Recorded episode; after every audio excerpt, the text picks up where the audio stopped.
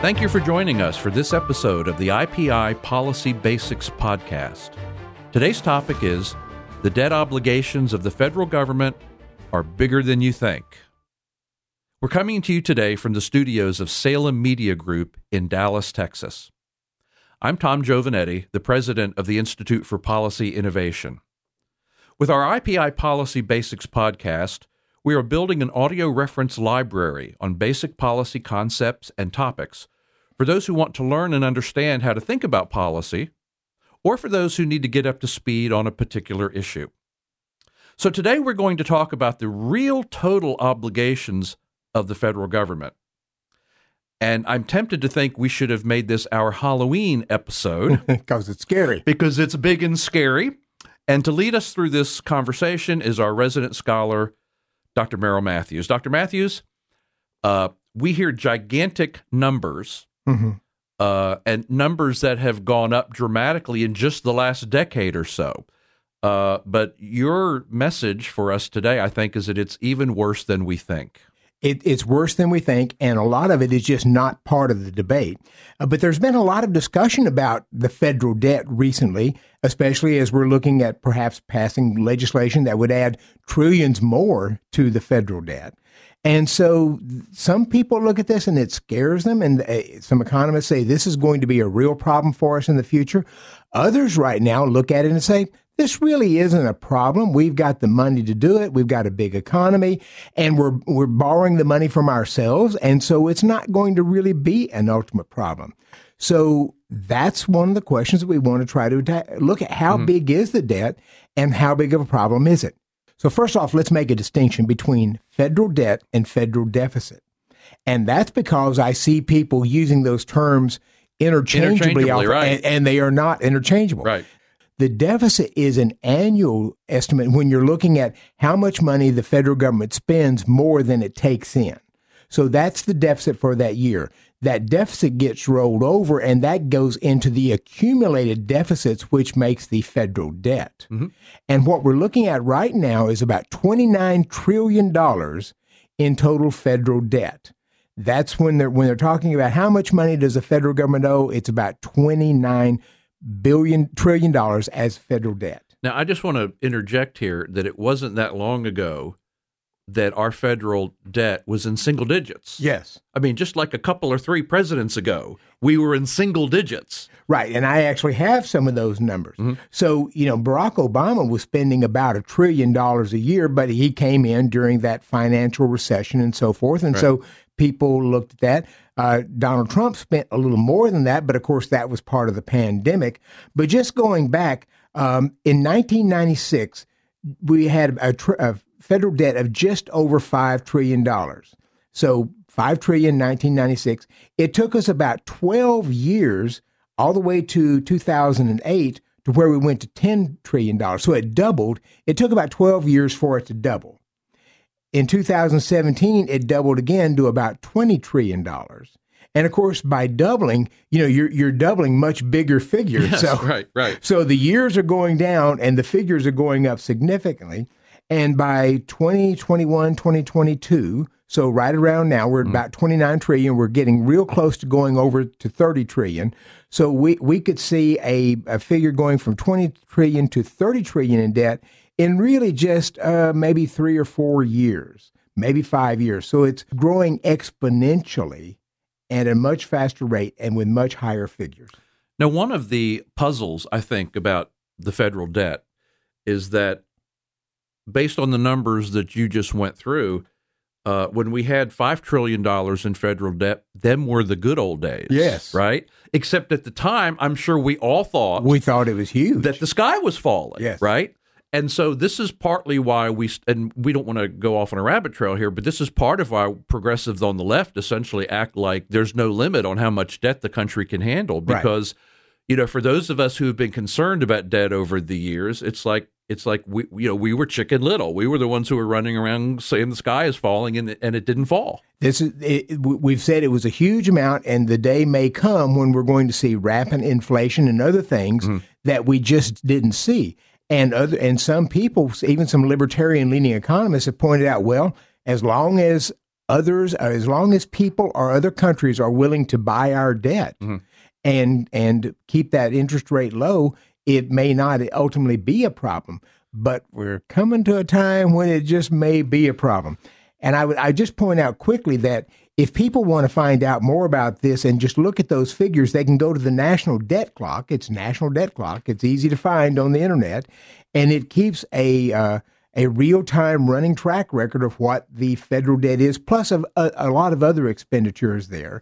So you can go and see that 29 trillion and see that figure rolling over as more and more debt is added.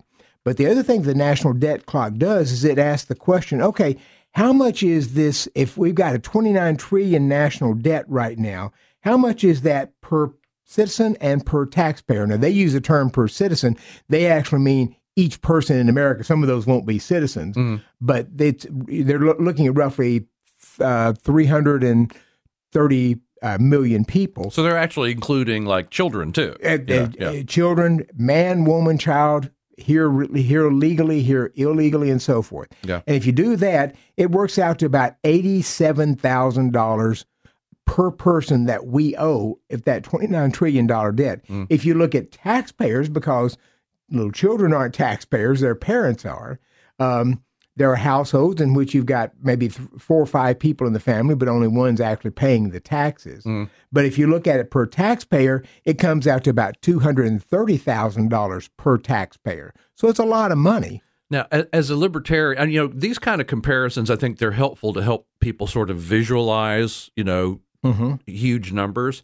But I have to interject here that I always recoil at these comparisons because I didn't contract for that debt. No, but you owe it. Well, I don't think I do.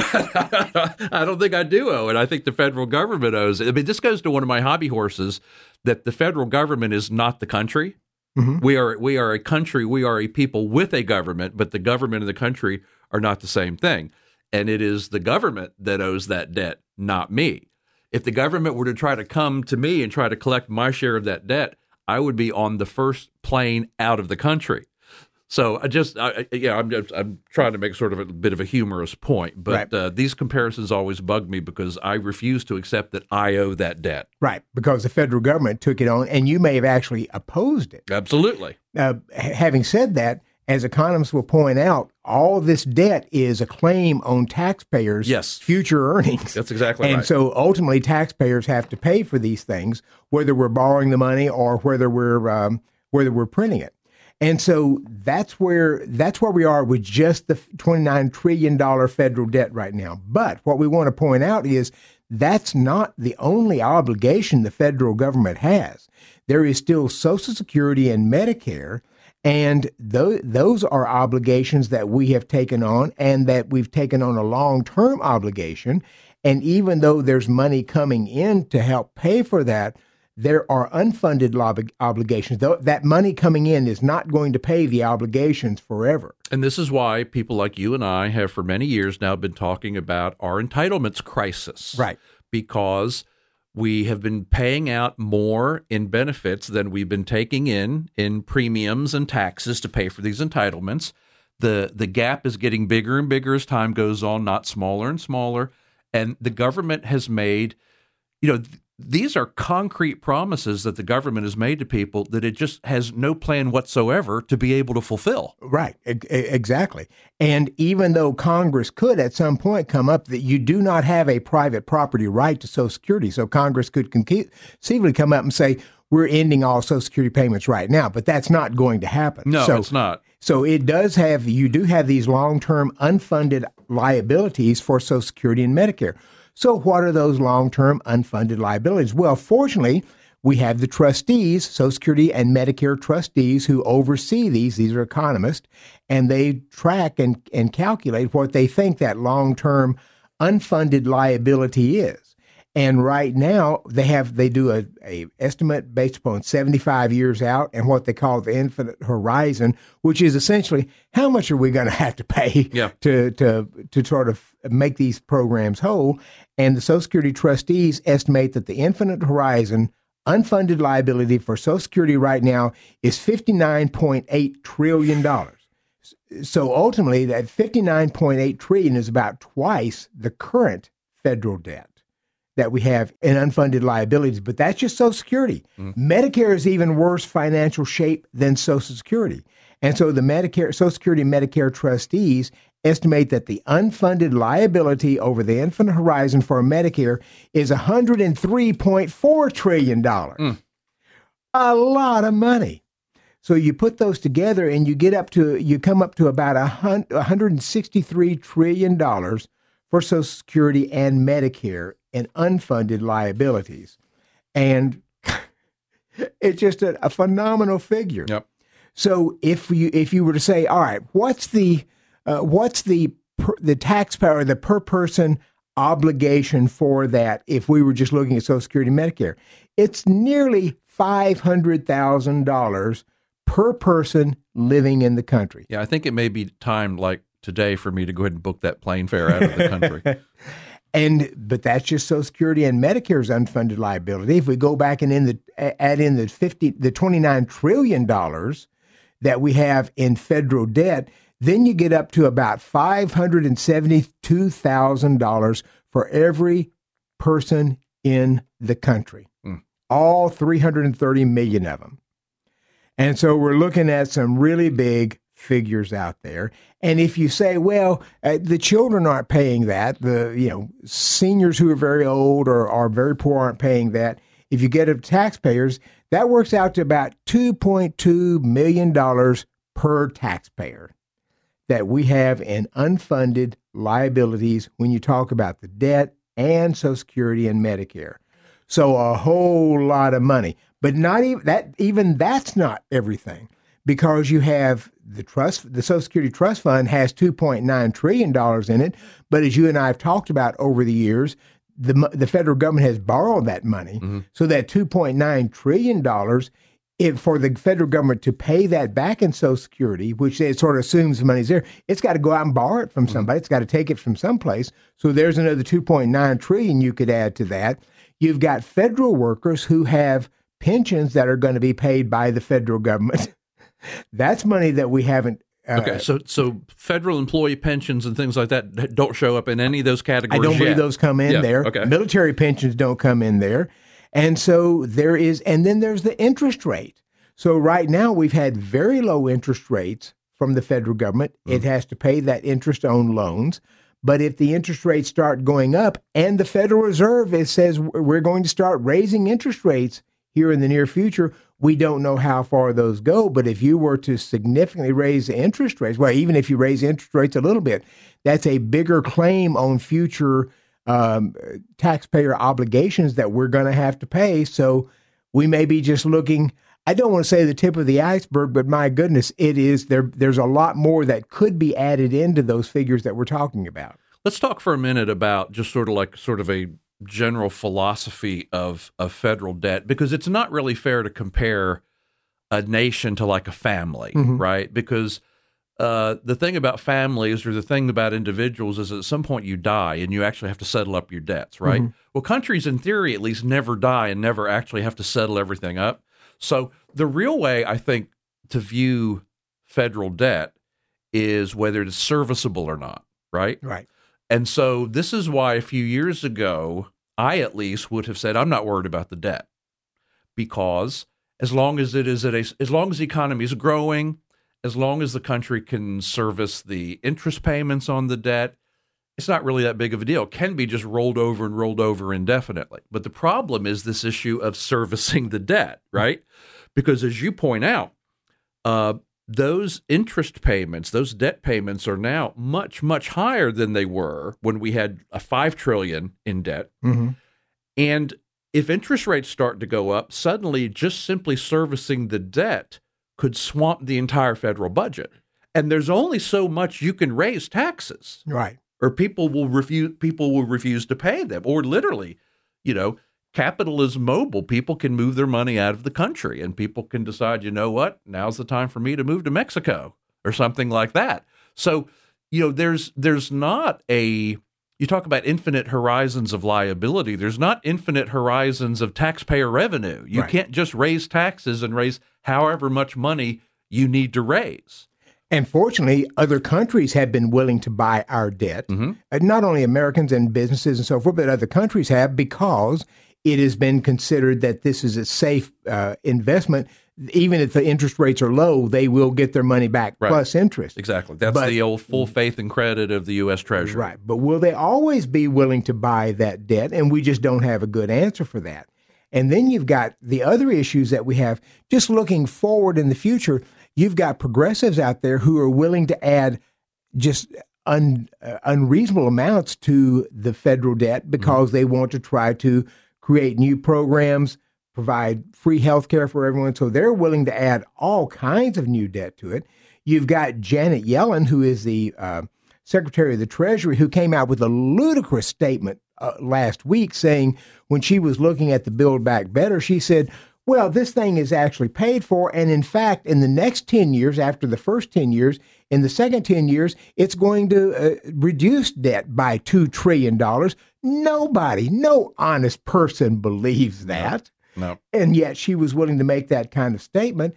And then you've got the issue of the Congressional Budget Office, which was looking at the Build Back Better and said, uh, if you said if you look at this and say, well, it has roughly it it says on its on its surface that it's nearly paid for, wasn't completely, but if you take these programs that people wanted to make really wanted to make permanent, but they didn't because of the cost of it. You do that, you've got an extra $3 trillion. There's so much more coming or potentially could be coming that we're just, they're, they're just not paying any real attention to this debt. So when you say they're not paying attention to the debt, you're talking about politicians. Right. Right. We're talking about politicians and bureaucrats. And I think that's a completely defensible statement. But I think it's fair to say that markets do pay attention Yes, they do. to debt. And so And a lot of voters do Yes. as well. So let's talk for just a moment. Uh, let's just sort of game this out and explain to folks how this works. So the the way the federal government borrows money is by issuing issuing treasury bonds, right? And so to get people to buy treasury bonds, like if you're if the government is offering a 10-year treasury bond at 2.9%, what the government is saying is if you give us you know $10,000, 10 years from now we will give you back your $10,000 plus 2.9% interest. Okay? And that's how it works. That's literally logistically how that works. And so you have individual investors and you have mutual funds and you have uh, other countries buying that debt. But at some point, when people start to lose some of their confidence in the full faith and credit of the U.S. Treasury because of these enormous amounts of debt, they may start saying, you know, this is riskier than it used to be. Uh, I'm not going to buy that for two point a promise of 2.9 percent. I'm going to require a, a promise more along the lines of six or seven or eight percent before I'll buy that note. That's how markets will respond to these kinds of huge debt figures. And if the U.S. Treasury has to start promising people seven and eight percent interest on that debt rather We're- than we're two done. or three, then we're done hmm. because that's that's what we mean by the cost of servicing the debt suddenly goes up really really high. Mm-hmm. And if people think that the federal government has control over the interest rates that they pay, they don't. The Federal Reserve does not set interest rates on treasury bonds. The market sets those rates. And that's why you see when people are fleeing the uh, the stock market or something, and they're moving into bonds, you see the pri- the interest rates going down Mm-hmm. Exactly. because there's a lot of movement in there, and the interest rates go down because they can they can it give is them less. pure supply and demand. If the more people that want to buy treasury bonds, the lower the interest rate. And the fewer people that want to buy them, the higher the interest rate you have to offer. Right. And so people should not be under the delusion that somehow, well, the Federal Reserve will just keep interest rates low and that will that will prevent a debt crisis. The Federal Reserve is not in charge of those interest rates. Those are set by the free market, by what people are by what a willing buyer is willing to pay And- for that bond. In fact, we have a country right now who, that thinks they can set the interest rates, and that's Turkey.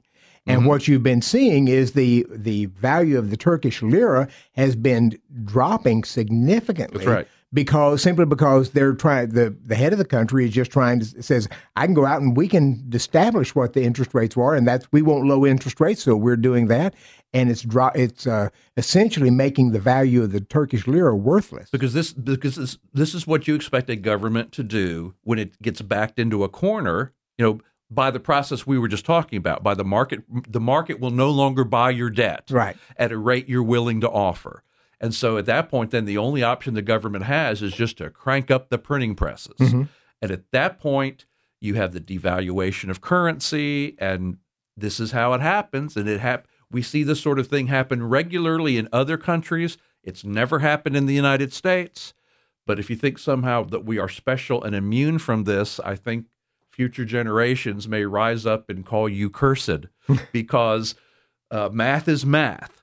And you know, I also have to say that we at the Institute for Policy Innovation, we have done our part on this.